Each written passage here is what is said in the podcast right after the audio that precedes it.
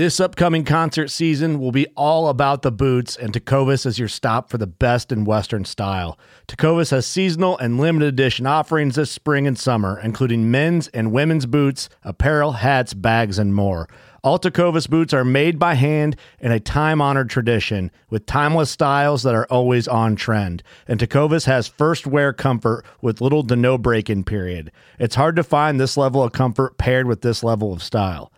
Stop by your local Tecova store, have a complimentary drink or two, that's WCB style, and shop new styles. The smell of fresh leather and friendly staff are at your service. Many stores even have leather custom branding to make your boots truly personalized. And with regular live music and events, there's no in store experience like it.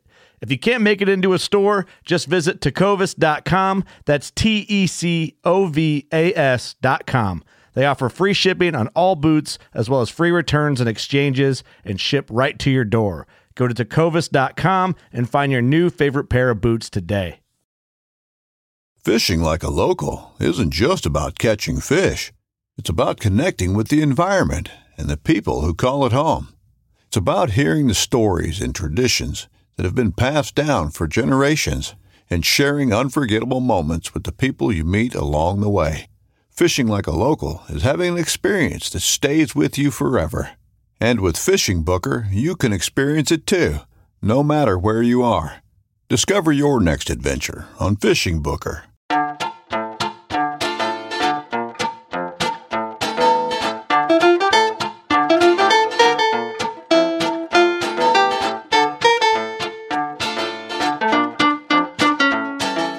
I'm April Vokey, and you are listening to Anchored, my chance to speak with some of the most influential people involved in the outdoors today. Join me as I travel to sit face to face with my guests in their own homes to learn more about their careers, opinions, history, relationships, and life both indoors and out. Tyler Christner has been fishing for trout and steelhead since the 1960s. A retired high school teacher and well known fishing personality, he's been at the heart of steelhead advocacy for as long as I've known him. Tyler put in 18 years of guiding on BC's Haida Gwaii before hanging up his hat and becoming vice president of the Steelhead Society of BC. Tyler is a skilled float fisherman, though it's spey casting that consumes his time these days. A speyorama competitor, he won the inaugural senior championship in 2012 and continues to practice and compete with the belief that it makes him a better angler. On a recent road trip up north, I stopped in to see him at Sheridan Lake to see if I could learn a little more of his backstory. In this episode of Anchored, we discuss the Thompson River, competitive casting, and more.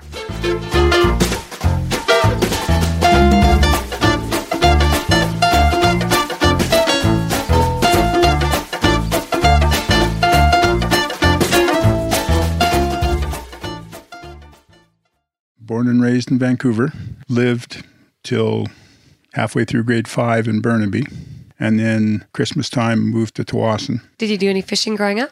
Yeah, yeah, for sure. My uh, my mom's dad, uh, George Massey, as in the tunnel, he was a fisherman, and he used to come by and swipe me and take me down to Deer Lake, and he'd row me around and go fishing. Sometimes he'd even come by and take me, and we'd we'd head up to. Uh, little lakes behind Harrison and go fishing. And He'd phone my mom from like 15 miles away and say, I got him. So, what about your parents? Um, they were the very best in that they wanted us to be able to do everything that we wanted to do.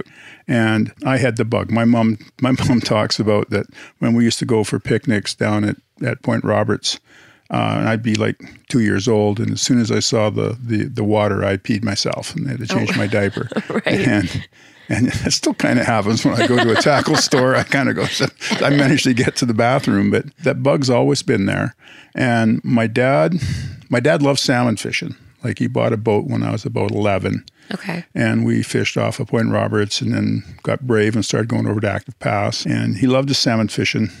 Trout fishing, he did because I wanted to you know, we came here to Sheridan Lake when I was 13. I was I was telling you earlier, it's my 52nd year of fishing this lake, and uh, you know, my dad would come and he would go out and fish, and he'd go out there, but it was all about letting me and my buddy fish. When I when I started fly casting here, you know, he never he didn't he wasn't interested in that. He liked to row. We we basically would go out and you know with fly lines or sometimes lead core, depending on time of year, and get your fly out there and pull the oars out and slowly row around. And he really liked that Why did you start fly fishing? because you could catch more. Okay, so how did you figure that out? Well, this is a really big lake with a whole lot of, of really diverse areas. And, you know, you'll be going along in the middle of the lake and you'll come up to a, a hump that's 12 feet from the surface and everything else around it is 60, 70, 80 feet. And in, in growing up rowing so much and drifting around, we discovered all these places. But, you know, the, the key places, some of the points and the, and the shoals that we used to just live on, we would, you know, put in upwind, let our lines out and drift row. You know, we basically drifted with the wind and just kept the boat straight with the oars. And we'd row across the tip of the island and we'd catch fish just about every time. But then what started to happen was these these guys from Kamloops of all places started showing up and they'd all anchor right on the point. There'd be like 10 boats on the point. And we'd look at it and well, we can't drift through there. And we were still young and pretty aggressive, and so we made a few we made a few drifts through to make our point. But after a while, you know, I was watching and they're catching a lot of fish. Yeah. So I said, "Okay, you guys, you want to play that game? You're going to be fish. You're going to be fishing in my spot. I'm going to I'm going to learn how to do that. I'm going to catch more than you guys." Do you know who these guys were? Um, They were Kamloops Fly Club. I'm not I'm not sure of who they were, but So what were you wind drifting by with them? You know, on your line. Oh, depended on the time of year. Um, early in the year, it was basically big old leeches, or you know, they called called them horsehairs, which goodness knows what they were. Some people thought they were hellgrammites. They could be anything: a dragonfly, a leech. You know, one of those. You know, like a Doc Spratley. It's not like a Spratley fly, but you know, they imitate a little bit anything. of everything. Yeah, Except a chronomid. except a chronomid. Is that what they were fishing? That's what those. They're fishing some chronomids back then. Now we're we're talking thirty years ago now. Yeah. Do you remember the first time that you ever decided to learn more about chronomids? Yeah, yeah. There was a guy who's still here at the lake. We call him um, Brookie Joe, even though there's no more brookies in this lake. That's what There used to be brookies here? they used to plant them here. Yeah, Yeah. there's still the odd one that they shoal spawn. There's a couple springs maybe, and they spawn on the shoals, and there's a few around. They quit putting them in because they found they were getting out.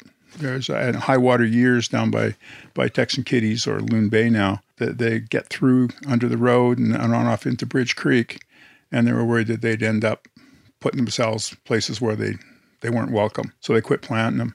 But that's what with Joe. That's all he wanted to do, and he'd fish like the brookies lived in tight to shore and under the bushes and whatnot. And I was hanging around him and another guy just at camp, and he said, "Well, come on, we'll fish." And and so we went out, and they were fishing chronomids back in the trees, and they work pretty good. And I thought, okay, enough of this brookie stuff. I'm going to go out where the where the real trout are. Because I was, you know, rowing and drifting. I, I basically I had no dry lines. I had sink tips, but I thought, okay, the water's 25 feet deep, and I'll put a 10 foot sink tip, and I'll put 15 feet a leader on there, and Bob's your uncle, and it worked. I started catching sort of fish right away, and I went, huh, this is cool. And um, those Kamloops guys, they did do me some right in the end. I came across, and I, I honestly don't know where, but I got a document that was written by a number of the Kamloops Fly Club members, and it had fly patterns and what they and how to tie them. It was uh, different techniques on fishing, and it was just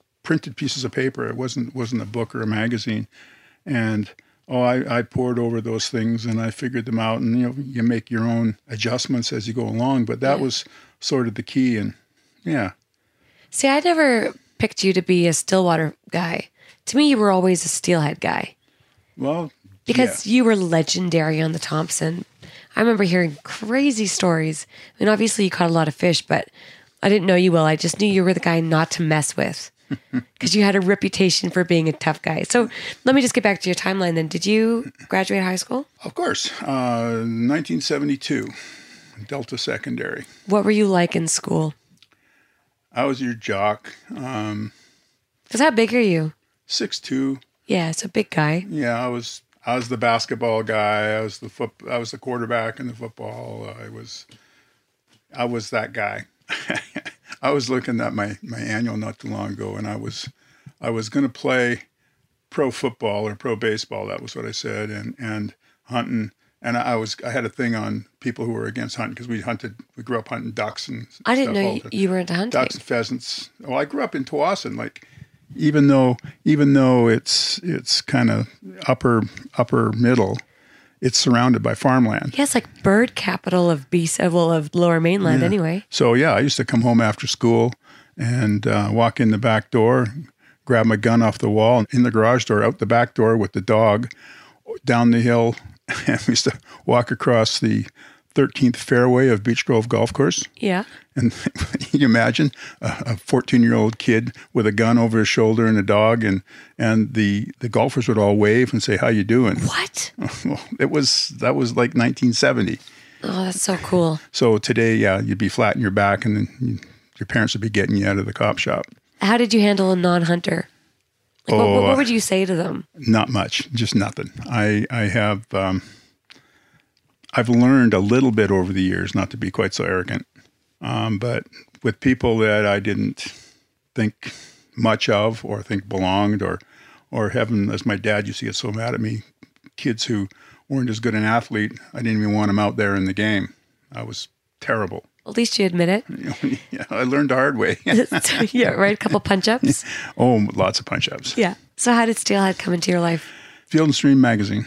Really? an article on on the Kispiox, and it was like front page. uh, The the cover front cover was this big old steelhead. The story was you know mostly fly stuff on the Kispiox, and uh, you know the Karl Mausser pictures, and there was Chuck Ewart's big, you know, thirty six pounder that that they caught on gear. It turns out he was my best buddy's dad's fishing partner. And, his, and his, my best buddy's dad actually helped him land that fish. So anyway, I just was crazy, but I didn't know anything about it. And my dad didn't know anything about it. Nobody I knew knew anything about it, but I wanted to know. Yeah. And this is my dad. He he uh, asked around with people he knew, and one of the guys that worked for him, he was, my dad was an elementary school principal at the time. Uh, I think the music teacher, old Ken Sotvet, he said, "Oh, I know steelhead, and I'll take you steelhead." Well, we, he was taking me to Little Campbell, Oh wow. and we never found the water. and so it was a it was quite the aborted trip. I didn't learn anything, and so I was I was pretty disappointed. Although he did lend me for the next 15 years as Hardy Major.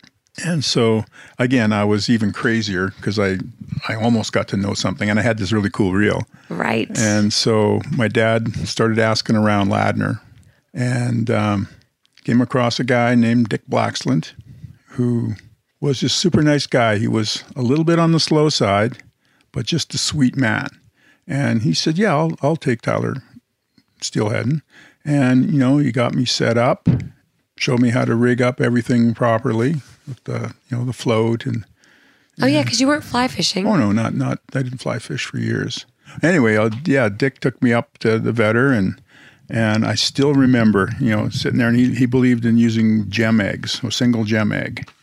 And uh, I remember fishing this side. There was hundreds of guys on the Vedder. It was like, you know, that would have been 1967 or eight. There was hundreds of people. They think it's crowded now. Difference is everybody moved back then. But anyhow, I was fishing this little side channel and it was kind of it was a big stump, and I let the bobber go around. The bobber went down, and I reefed back on it, and a poor little white fish, about 13 inches long, went sailing over my head into the bushes. Oh. But I saw Lee Straight catch a fish Oh. that day, and that was that was way cool, and that was enough that kept uh, my buddy and I, uh, my best bud and I, going for three years or so. On the Chilliwack? Yeah, What about the Thompson? the Thompson.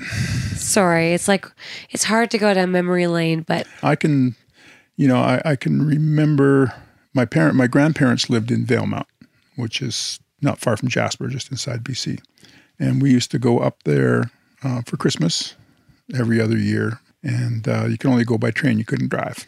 And so, 16 years old, and we're up there for Christmas, and of course you're 16, and you know, you'd rather be doing other stuff than hanging out with your parents and your grandparents. But my buddy Barry and I had a trip planned to Vancouver Island. We're going to go fish our. He had a Volkswagen van. You know, he's 17, I was 16, and uh, Volkswagen van, and we are going to go fish the East Coast and head on over to wherever. I had the Alec Merriman book of Steelhead book or Vancouver Island book, and we fished the Qualicums, we fished the oyster, we fished the Campbell, the Quinsam, and then we said, you know, I have an uncle who lives in Gold River. Let's go over there. So we did. We pulled up at my uncle's, knocked on the door, and he put us up in the basement. and um, said, uh, "Okay, well, there's this guy Tim Timmons who was a real famous guide, whatever." And you know, I I knew him from Merriman Book. My uncle told me to go down just above the junction pool with the. Um, oh, I'm having a senior moment now. The Heber, okay. where Okay. the Heber comes in. And who's walking up the trails going in but Tim Timmons? And I'm like, I'm, and he says, Hey, son, uh, nice reel. he liked my major. And he says, What you got? And I had a gooey bob on. He goes, I'll get him. He says, Go down there. And he says, uh, Where the foam shows after the thing, cast in there and you'll get one. Well, darned if I didn't. That was the, the very first one I got on my own. On the gold. Yep, that was cool. Um, but I do remember the very first one Barry and I got. That was even better. It was on the Vedder. We walked in around Mumford's, and um, he got a fish. Like he got this fish, and, and back in those days, you know, everybody moved. You walked, and we'd put on, and we were, you know, 15, 15 16. And we um, So you mean like while you're drift fishing, you're moving well, you, you just fish. You start at the top of a pool and you fish your way through. taking turns. Yeah, well, I'd go first in this pool. He'd go first in the next pool, and but then you go to the next pool and you keep going. You know, you don't. It's not like now where you go out there and guys are building campfires and setting up tents and you know uh, everybody moved. That was just like a conveyor. There are lots of guys, but you were always fishing a pool because everybody was moving. Right. So we got we got this fish, and we must have been two or three miles from the car. So we walked out to the road, and the two of us walking along, you know, that swinging the fish a little bit, you know, just swaggering. Yeah. And so he'd walk, and then I'd say, "Okay, my turn," and I'd carry the fish for Because you wanted people to see you guys? yeah, for a few hundred yards, and then we he'd say, "Okay, it's mine. Give it back." And Were there a lot of fish back then? yeah, I, I, I once you learned how to fish them, like for a few years, I would have swore there weren't any. We'd go fish and not catch anything, and on the way home, we'd stop on the Nicomekl and catch some cutthroat and carry on, take some cutthroat home. But you know, it's like steelhead. Once you learn how to catch them, then you catch a few, then you know where they live, and all of a sudden you start catching lots. When did you start fly fishing for them? Yeah, I almost I almost shudder to tell the story because it's it's like too good. You have to tell it now. we're over fishing the the the uh, Campbell at Christmas. My buddy Barry and I are over fishing fishing the Campbell, and I had a really good really good morning. And um, at where the the Quinsam runs in into the Campbell, got like four fish, and that was all a big deal on the float. And I had a I had a rod. I had a uh, a Hardy Jet eight nine glass rod, and in fact, a reel I still use. I caught fish on it today. My Marquis eight nine. Sink tips had just come out. The integrated sink tips had just come out. You could get like a high D sink tip. And so I said, "Okay, I'm going to take the I'm going to take the fly rod out." And I walked down. I went, I drove down, and went into the line fence pool, which goes down the fence right alongside of Haig Brown's property. And I was a big Haig Brown fan. My mom had been buying me those his books from the time I was you know ten years old. Was he around then? Oh yeah, yeah, yeah. Yeah, I'm walking down there. I'm walking down there. Of course, you're looking at the house and looking at the house. Well, the door opens. No. And out comes Haig Brown, pipe and all, right? And I'm just kind of going, whoa. And you know, he was, you know, 50 yards away at least. And I go, okay. So I get down and he, he's coming over. To talk to you? He's coming over, and and I'm standing there at the river, and he walks up and goes. "Phil, Let me see your let me see your stuff there, son. And he so he looks at my rod and he says, "Oh, nice, nice." And he goes, "He thought my he thought my fly was real good." And he says, "This line," he says, "That's one of these sink tips." And he goes, "Yeah." I go, "Yeah." And he goes, "Wow, I've heard a lot about him." He says, "Well, get out there." And so I walk and he goes, "No, wait out a little bit further." Okay. Because it's his home pool. Yeah. And then he says, okay, cast it out there. And he says, a little bit more. Okay, big mend. Ah. And I mend the line, goes down, and I and a steelhead grabs it. And and Rod Haig Brown turns into my dad. It was, let him go, let him go, reel, reel, reel, reel, let him go, reel, reel. And he beached my first steelhead on fly. You were guided by Roderick Haig Brown into your first steelhead? Yep. Oh my God. Do you know how many times I've gone to his house like a crazy stalker Mm-hmm. and just stood in the bushes and looked at it and tried to try to envision what it would look like? Wow. Yeah. And so, you know, we, we released that fish and Was that was that something that he really wanted to see you do? Did you want to keep it? I I'd had I don't like eating fish that much anyway, especially steelhead. I don't think they taste that good. Was that a thing back then, letting steelhead go? No, not really. It was just starting. It was starting. Okay. So anyway, away I go. I was all happy and go back and tell my buddy, and oh yeah. So I was out bright and early the next morning with my float rod.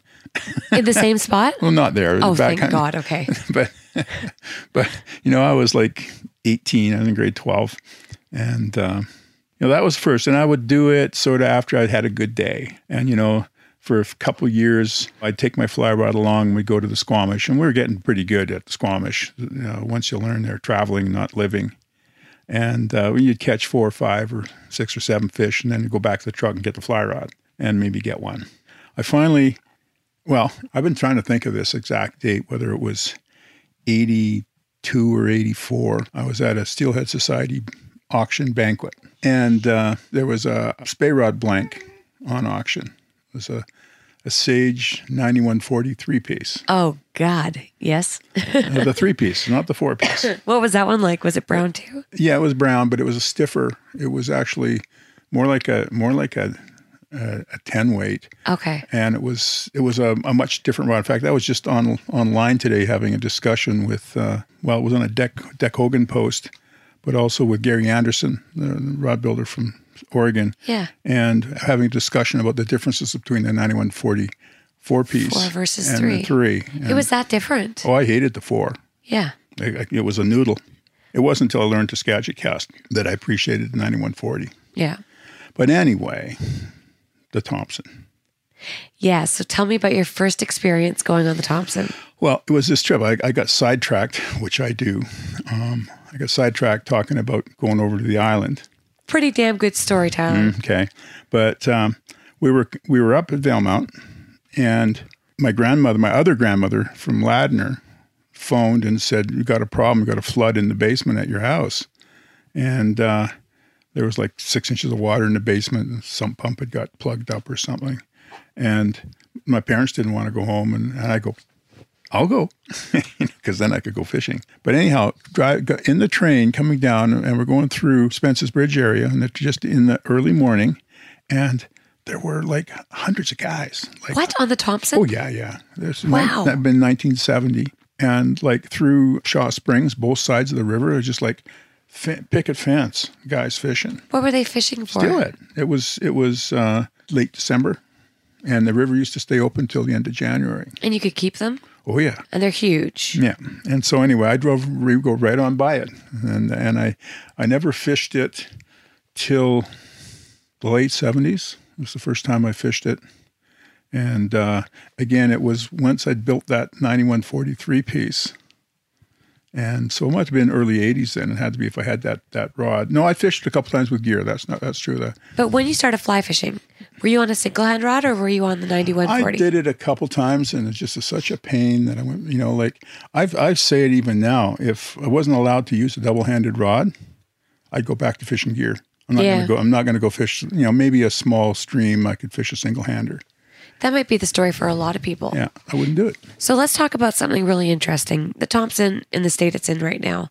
You and I had had, had and I'm sorry, I'm so stuffed up. You and I had an, had an interesting exchange. You were really interesting to hear from because my stance is there aren't enough fish. There are like 200 fish. We shouldn't be fishing it. And you have a very interesting stance on it. And I, I think it's quite diplomatic. And I was hoping that you'd share it. Oh, I'm going to try and remember how I was diplomatic. Well, what are your thoughts on that? Do you think that with 200 fish, we should actually be fishing it? Because 200 fish. Um, I was going in the in the second to last year. I had this thing was all rigged up. The trailer was all ready to go. I was going to go um, adamantly that I spent the last 20 years fighting and going to meetings, uh, writing letters, doing all that stuff to try and get them to, to treat the river the way it should be.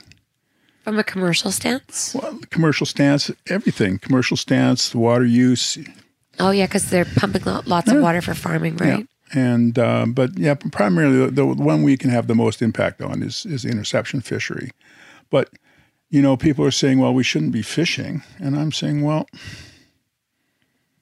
why not? Uh, first of all, our our impact was virtually zero. The biologists would say the same thing, like you know, especially fly fishing, but gear fishing as well is not much worse. There's the worst of the gear fishing is spoons, which I know you used to do Yeah, big time on the Thompson. because they take them so hard and they get after them, and the hooks are usually pretty big. yeah. But yeah, I was I was going to go, and and Dana and Paul Beck, um, they kind of I don't know, didn't talk me out of it, or they didn't quite shame me out of it, but they're saying, look, you're the vice president of the Steelhead Society. What kind of message are you putting out there uh, if you're going to go fish over 200?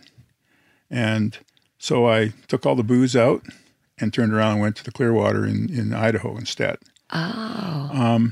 But more than that, like when you're fishing five, six, seven hundred, you know, eight hundred fish, we should be fishing. What about 3% mortality rate? If there are 300 fish, 3%, I mean, is That's that a lot. Yeah. Well, first of all, I don't believe three percent was the was the the uh, mortality rate. It's way lower than that, especially fly fishing. Really? Yep. It's interesting. It's, you know, you hear various reports. talk just to talk to Bison. Talk to. what did McMillan say when he came to the meeting? Uh, he's such an interesting guy. He was super diplomatic. He is. Yeah, he was super. You couldn't. We we, we tried to pin him a little bit. Um, super interesting guy, and and nobody knows more. Learn stuff from him all the time. But yeah, he kind of felt the, the same way about the Thompson that we do. But did it cause a lot of cont- contention? Was there a lot of drama with that around here? No, I, I felt like no, it caused the guys. some. The guys who had drama on it, the people who had the most to say were people who never fished it.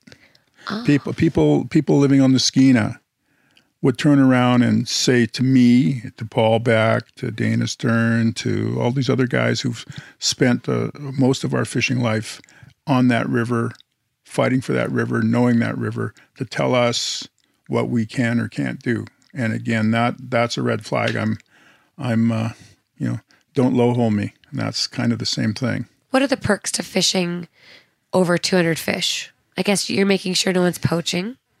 Yeah, people are on the river, and there is poaching on that river. There is definitely poaching, and it's not just native. Yeah. That's not poaching. They're allowed to. Are there any other perks that you can think of? Like for, for people, forget the Thompson, but for people who live on fisheries where there are only a handful of fish, should they fish it or should they leave it alone, in your opinion? I mean, I feel like they should leave it alone, but I can see why it does make a difference to have a presence on the river. Yeah, the presence is important, but but yeah, there there comes a point where fishing makes no sense. You know, and it was always when when things got tough. wh- Who were the ones who who always were the first to be willing to step out of the water? Sports guys, always. Commercial guys, never. The natives, never. The guys who have the absolute least impact on the fish, absolute least impact, almost negligible impact, are the one only ones willing to get out. Do you think the Thompson will ever be what it used to be? Well, not in my lifetime. I'll never get to fish it again. But the thing is, they are fecund and prolific, and if given a chance, you know, they, they, yeah, if things like society's working on right now, you know, encouraging pound nets, we in fact actually have some pretty positive stuff going on with the um, Chehalis band, and they're putting in two. They're putting in two two pound nets, but one is up the Chehalis a bit more, which isn't really what we are super excited about. The the second is going to be closer to the Fraser, and we are you know, looking to that, and, and they have tremendous interest with other native bands up the, up up the river that are looking at maybe traps are the way to go, and they're super selective. And so that's happening in the lower river too. So if we ever get a handle on that, you know, again, you brought up three percent on 200 fish. You know, for a million years, DFO said 20% bycatch was okay of the of the population, but when you're down to 200 pi- fish, what's 20%?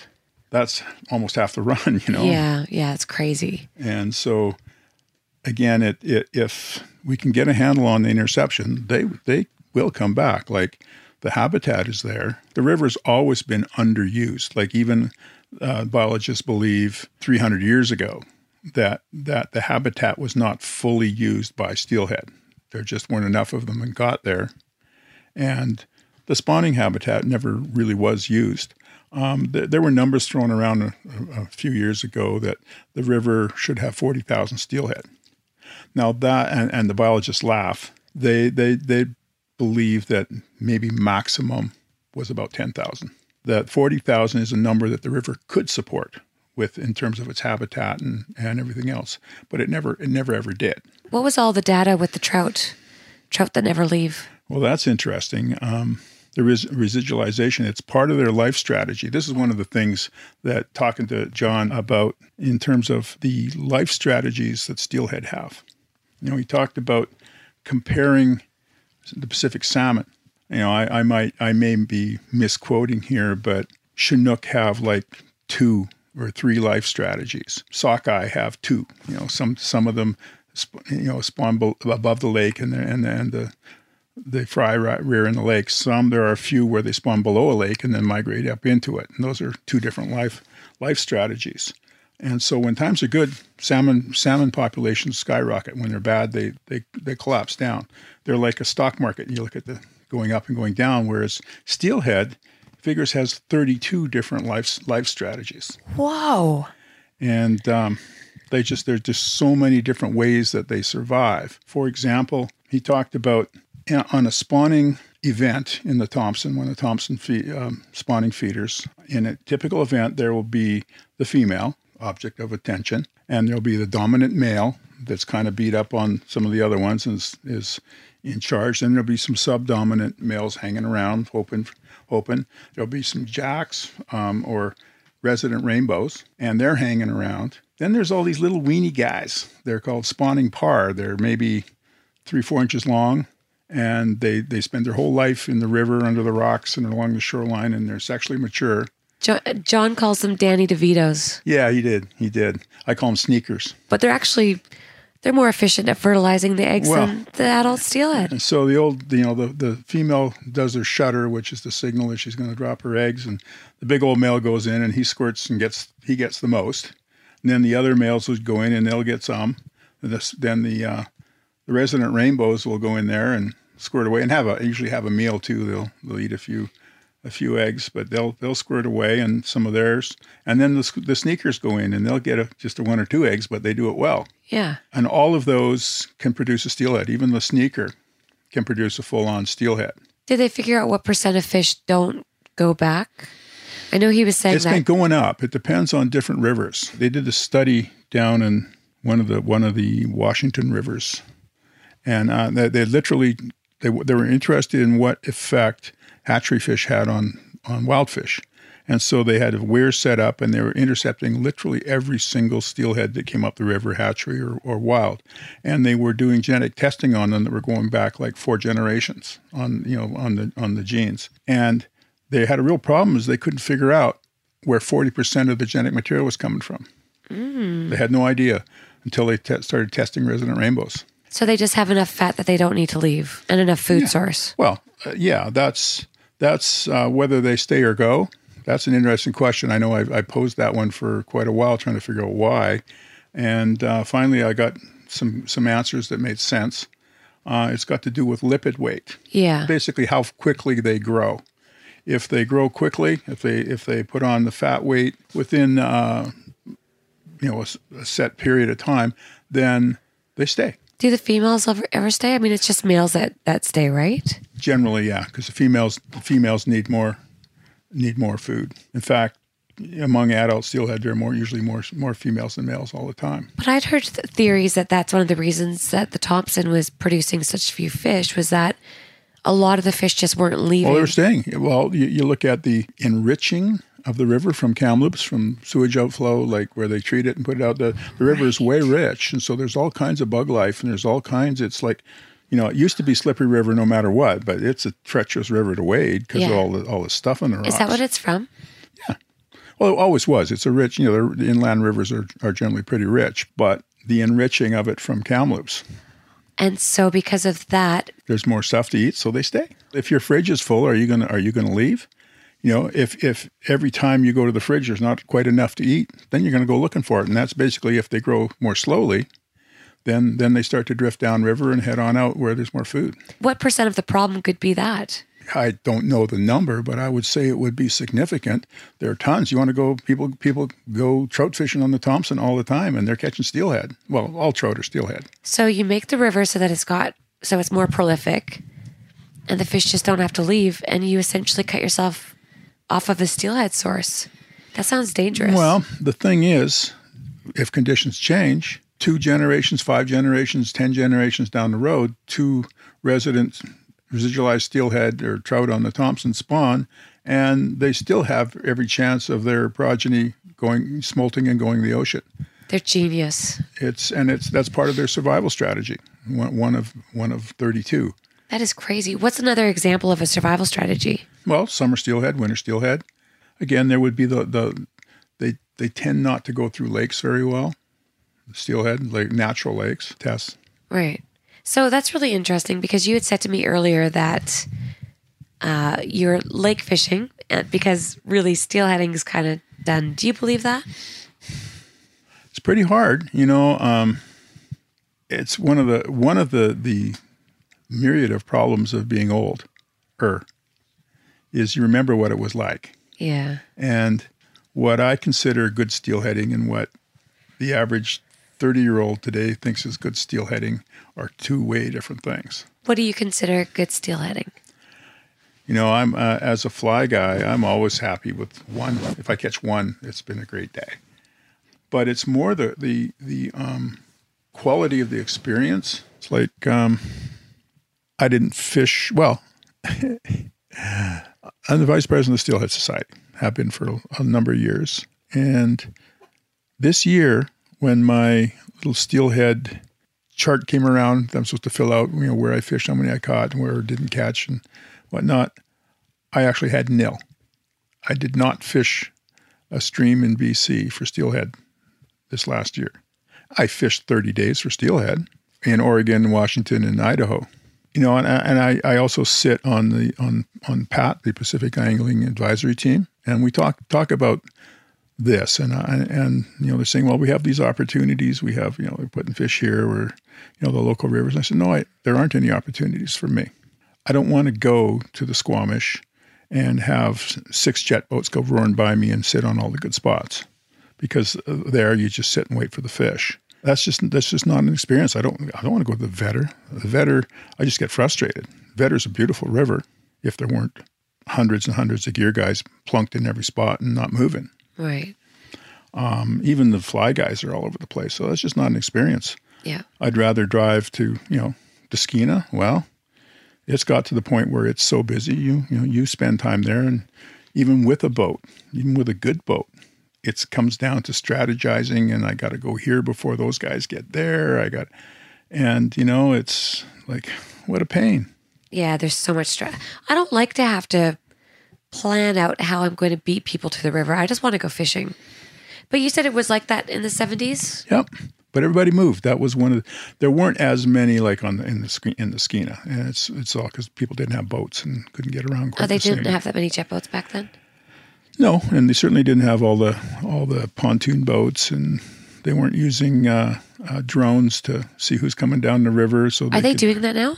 That's the that's the that's the the move now is you have a drone and you have your two or three of your buddies, and then you see who's coming down the river. Then you run down, take the next three or four runs before they get there. That was there was some almost some fisticuffs on the on the Dean uh, a year ago. Guys doing that every to 'em every day. I think I'll retire fishing if I've got to start battling computers. Well, I just said you had a shotgun, didn't you?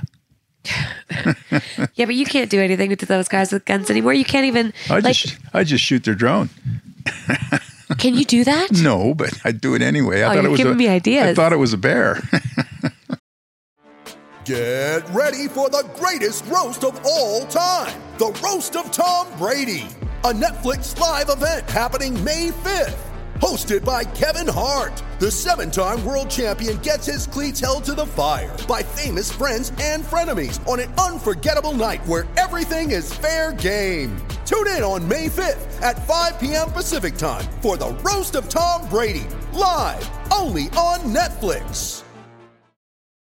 When you need mealtime inspiration, it's worth shopping Kroger, where you'll find over 30,000 mouthwatering choices that excite your inner foodie. And no matter what tasty choice you make, you'll enjoy our everyday low prices, plus extra ways to save, like digital coupons worth over $600 each week. You can also save up to $1 off per gallon at the pump with fuel points. More savings and more inspiring flavors make shopping Kroger worth it every time. Kroger, fresh for everyone. Fuel restrictions apply. It's been interesting for me. I've seen you get older. When did I meet you real, realistically? Um, when you got your first Spey rod at the at the 21 years old. at the um, log cabin pub, Yep. So 21. I'm 37. and Almost I and I made I made you vote or made you put some money up, and everybody else quit quit Bidding. bidding on it because you I put got the it. money up, and Yes. and then and then I. I pissed Steve off by, by taking you over and suggesting he give you some lessons and take Oh, he you was. out. Remember, he was purple. He was so blushed. He was so. I don't. I couldn't tell if he was mad or embarrassed or what. Well, but he was both probably. He's such a nice guy. And We I- had a great time, by I the know way. you did. I know you did. and became good friends after that. But so okay, so 16 years. 16 years. In the space of 16 years, you're 65 now. Mm-hmm. So you would have been 49? 49. Think about yourself from 49 to 65. Do you think you've changed a lot? Because I feel you've changed a lot. Oh, yeah. Yeah. Talk to me about your fly casting. When did you decide you wanted to compete in Spey-O-Rama? It comes down, it does come still down to competitiveness. Leopards don't change their spots. And, and you know, even though it's the kinder, gentler Tyler, that's always, there's always the spots are there. Were But you really big into casting back then? I remember you were all about catching fish. Were you big into I was casting? all about, ca- I used to make fun of Dana and Nobuo Yeah. and Tak uh, Shimazawa used to come over with Nobuo, and I used to call them fucking casters. Actually, it was it was it was more Dana and, and Tak and some Nobuo and I go fishing, Right. and I used to laugh. And well, it turns out I'm the fucking caster now. But what happened was getting involved with CND Right. That's right. I forgot about that. and uh, just all the windows that that opened up. Like I didn't want to do it. Dana already had a deal with Loop at the time, and Nobuo. It's an interesting story how how D came about. Dana uh, phoned me one day and said, "What are you doing?" Nothing. He says, "Let's go. Let's go casting. I got some rods to try out." And so we go, and he had these eight rods, and they were C and. And he said this Tak guy emailed him and asked him if it was okay if he put a hot link to Speypages on his website in Japan. You know, he didn't have to, but that's the Japanese way. They he asked, and he said, "Fine, sure, go ahead." And then about two weeks later, he phoned Dana and said, "I have a friend who is a Spey rod designer, who for 15 years was the head designer for Daiwa UK." um, and he's making Spey rods here in Japan. Would you be interested in trying them out? Dana said, sure. And four days later, there were eight rods at his door. And so we're casting them. There were two sets, and the gray ones and the green ones. Which ones you like? Oh, I like the gray ones. He says, okay, here, they're yours.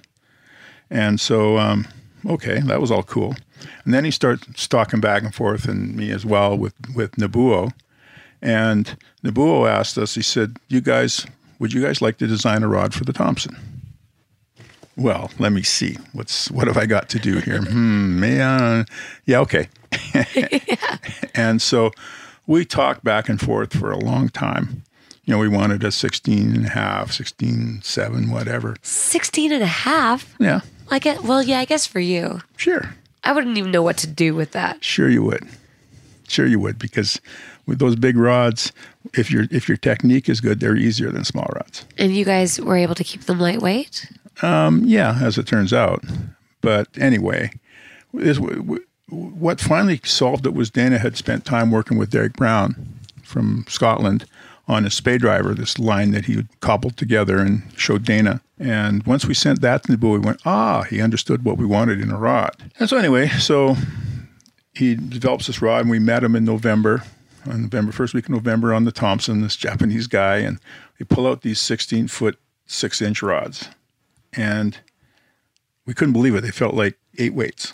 They were so they were so light and amazing, and uh, we went out and cast, and so then he wanted pro staff in North America, and he asked me if I would do it. I I, I, I don't, know. I don't really, I'm not really interested. And Dana twisted my arm and I said, okay.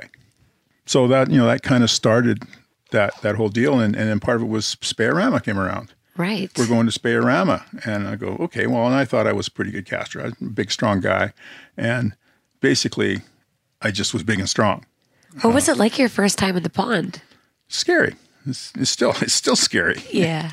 But uh, I went down there and I totally had my eyes opened as to what casting by real casters was. Did you compete the first time? No, I was actually my wrist was really bad, but I still I used that as a bit of an excuse. And uh, I sit there and watched the prelims, and I went, "Oh my God, what is wrong with you? You can cast better than half of these guys. You should be out there." So I started, and what I learned was that I had to learn. Yeah. Like I, I had to, I couldn't just wail away because I was big and strong there because there were there were little guys who were outcasting me, so they got to be doing something better than me. And that was the competitive. What what was really cool about the casting is it's not fishing. It helps fishing. I'm way better, way better at fishing. Not better fisherman, but way better at fishing because I can cast better and I can. I've got the skills to make all kinds of casts in all kinds of situations. But I'd always struggled with my competitive nature and fishing, always. I know Dana used to bug me all the time that that I was too competitive. That if other guys are catching fish and I wasn't, I would, you know, I'd get mad at myself and I just start trying hard and just, and you wouldn't want to talk to me because I didn't, because I just wouldn't talk. So I always struggled with it, and all of a sudden I had something to be competitive about, like really competitive, like something to train for. The interesting thing is my buddy Dana, who is a great caster, says there's no way he could compete. He said he'd crap himself. He could not do it. Hundred percent. You, I could not do it. So, what was the what was your biggest lesson when you actually stepped in that pond? The first lesson, which was a really big one, was I was nowhere near as good as I thought I was. That's a good lesson. Mm-hmm. And then after that, the lesson was you actually had to practice. You had to, you had to practice properly. And practice means no hook. Practice means practice. How many days a week? In preparation, like I didn't do it all year, like some of the guys, you know, some of the real serious, the Europeans. Um, even Tim Arsenault doesn't practice a whole lot longer than I do. He just practices well and is very good. Yeah. Um, in from I usually start about Christmas for end of April, and start out just a couple times a week, and then go three, maybe four times a week, but short, short sessions like just practicing the same thing, the same bad thing over and over again is no good. and that's one of the hard things is not having anybody else to practice with. I was going to ask you that. So, do you have a mentor? Greg Bencivenga. Oh yeah, good. That's a good one. He's, I call him Sensei. We've been we've been we've been hanging out together before he could cast. But he doesn't live in Canada. No, no, a whole bunch of my friends don't live in Canada, and that's part of that's a that's part of the Spey-O-Rama thing. The competitive guys are from all over the place, and b it's also part of Steelhead. You know, uh, I I spend more days now in Idaho fishing, and I always spent a lot of time in Washington when the Skagit was open because it's close from, you know, from where I live on the south side of the river. It's I can be an hour and a half fishing the lower Skagit. Are you going to keep competing? I think so. You know, um, I I'm responsible for the when they started the senior division. So you started that. Well, I'm yeah. That was my was my. Uh, I you know I I I started the ball rolling. what was your reasoning for that? My reasoning, uh, competitiveness. I was going to ask. You know, like I, I went down there and like I made the top ten in the open once. Congratulations. That's Yeah. that's hard. Oh yeah, yeah, yeah. It was a big deal. And then um, I I usually was somewhere around between thirteen and seventeen every year. That's still really good. Oh yeah, for sure. And and really, you compete with yourself.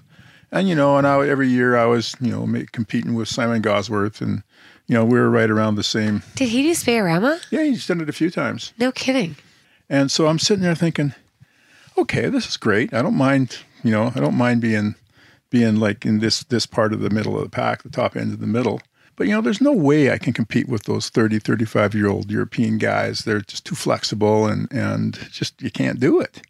And you know, I'm I'm I was about 57 or 8 at the time, and I'm just saying. I, so I brought it up in, in the, the post comp meeting, and I started working playing it with the club guys who were all older guys. And I said, look, the demographic of Spey casting in North America is our age. Like most of us started when we were in our mid to late 40s. Yeah, it's You know, true. most of us did. yeah. And you know, now we're we're really interested in the casting part of it, which is what the comp is. It's it's learning how to learning casting, and we want to do it now. Not everybody was like me in just being willing to get out there and go ahead and compete and be at that level, like most most guys. And I found this a lot with with North Americans, Americans in particular, is if they're not going to be good, they won't do it. You know, like I went to a competition in Japan, went to a, to- a competition in Tokyo. Every Tom, Dick, and Harry, they didn't care. They were out there. You know, if they if they Really? were brutal, they were out there. Oh yeah, they have like 250 guys, and they're all. Some of them were brutal, but they didn't care. They're having a great time. Americans won't do that. But I, I worked, talked to to the the older group in the club, and they were going, yeah, you know, we could compete in that.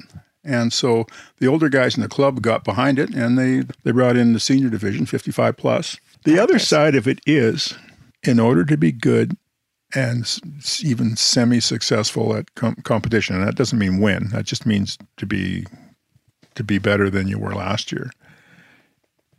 It's one of the most valuable things you could do for fishing. You know, it's kind of like a it's kind of like a double-edged sword. Yeah, you're you're just what you're mentioning. You uh, am I going to go fishing or am I going to go practicing?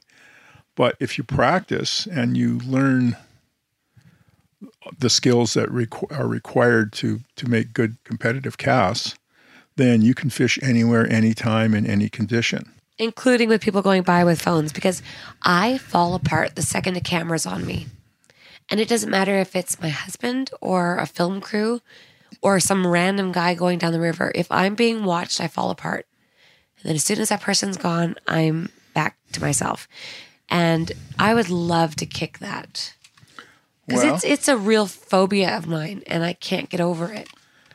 And I, Well, I it will ruin what- my what- day. I feel what- so dumb. What we need is more lower key competitions. Like, let's face it, Speyorama is the number one competition in Yeah, the and world. it's on YouTube and on the internet. Oh, uh, the whole thing just gives me shudders. You talk you talk to the Europeans and they all say, "Oh no, no, it's the one." Like all these other competitions they go to are nothing compared to Speyorama. Nowhere do you have the depth of water, the, the size of the angle change, having to do all the casts. Like they never did snake rolls till they came here. They said there's nothing like it.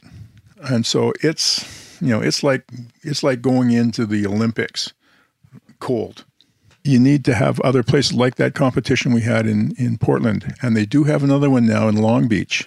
If you really if you really want to get your feet wet, and at a much lower key, go to Long Beach.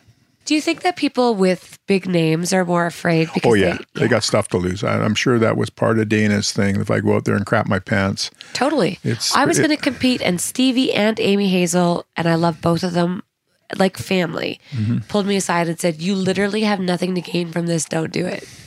And and I I mean I know there, there was have more to it than that. Yeah, no, but you have no, you do have to gain from it. You have that. It shows April Vokey's got the balls to get out and try I it. I do not have the balls to get out and try it. I will say that right now but if on you record. do it, if you do it, that's what you gain. My balls shrivel to the size of what you would expect in freezing cold water if I were to have balls. They do not exist. I just do not have any balls to do it. In fact, thinking about it makes me like it it, it, almost makes me physically upset to think about it. Mm, well, then you don't want to do it. Which means I probably should do it. You know what I Not there, not But- there. But not there. Um, there was a guy, I can't remember his last name now, a big Bill. He's a guy from Monroe, Washington, six foot seven, was a defensive end, played high level football. And I knew him from fishing. I see him on the Clearwater. I see him see him when I'm practicing down Lake Tye in Monroe. We go down there and meet. He's often there. And he says, Tyler, I want to I want to compete. I'm going to come to Speyorama. I go, great. He's a pretty good caster. And we got down there, and he was down about four or five days early. He's out in the pond. He's casting and he's casting, and then I don't see him for most of the day. And then, and then uh, the day before the competition, he cornered me out back behind the clubhouse, and he was almost in tears. There's this six foot seven mountain of a man, and he said, "Tyler, I can't do it. I just can't do it. I can't. I can't go out there. I just can't do it." I said, "Well, then don't do it, Bill. Just sit on the sideline, watch, enjoy it. You know, and you learn something." Well, maybe it's just not for everyone, but I can see how it would be highly beneficial. You'd learn a ton. Oh, I, I'd like, like I said, I thought I was a good caster before I got there. Yeah. Do you feel like you've settled into, yourself? Yeah, Yeah. I feel Absolutely. it. Like I feel it just every time I run into you. absolutely, and it makes me happy, and uh, and I get it. There's this energy and it's just it's relaxing for me and I was just really curious about it. So, thank you. You're welcome. Um is there anything that you would like to add or to ask me? I, I, I just have to say uh, how big a fan I am of who you've become. Oh, thank you. Um from not watching porn on the Thompson. Oh, that was the best story ever. That was I that can't was. believe you tell people that. I You- tell it all the you know it's not me. Everybody in that house had the porn channel on. It wasn't no, no, me no! watching It wasn't you. It was those two guys. It was what you said to them that just that just Moving blew, forward, that moving blew forward, them away. It was the forward. best. Um, but yes, I yes come, come a long way since we first met Tyler Kushner. well, thank you very Oh, much. No, thank you. It's super super fun and very cool. Thank you for letting us stay here. I'm going to let this little girl go to bed because it is now 12:30 in the morning, and um, our, my daughter has been Up just the whole time. up the whole time and interrupting and dipping her fingers in my scotch. So I'm Well, going to there get her you to go. bed. Um, thank you very much. okay, right on. And that concludes this episode of Anchored. Thank you for listening.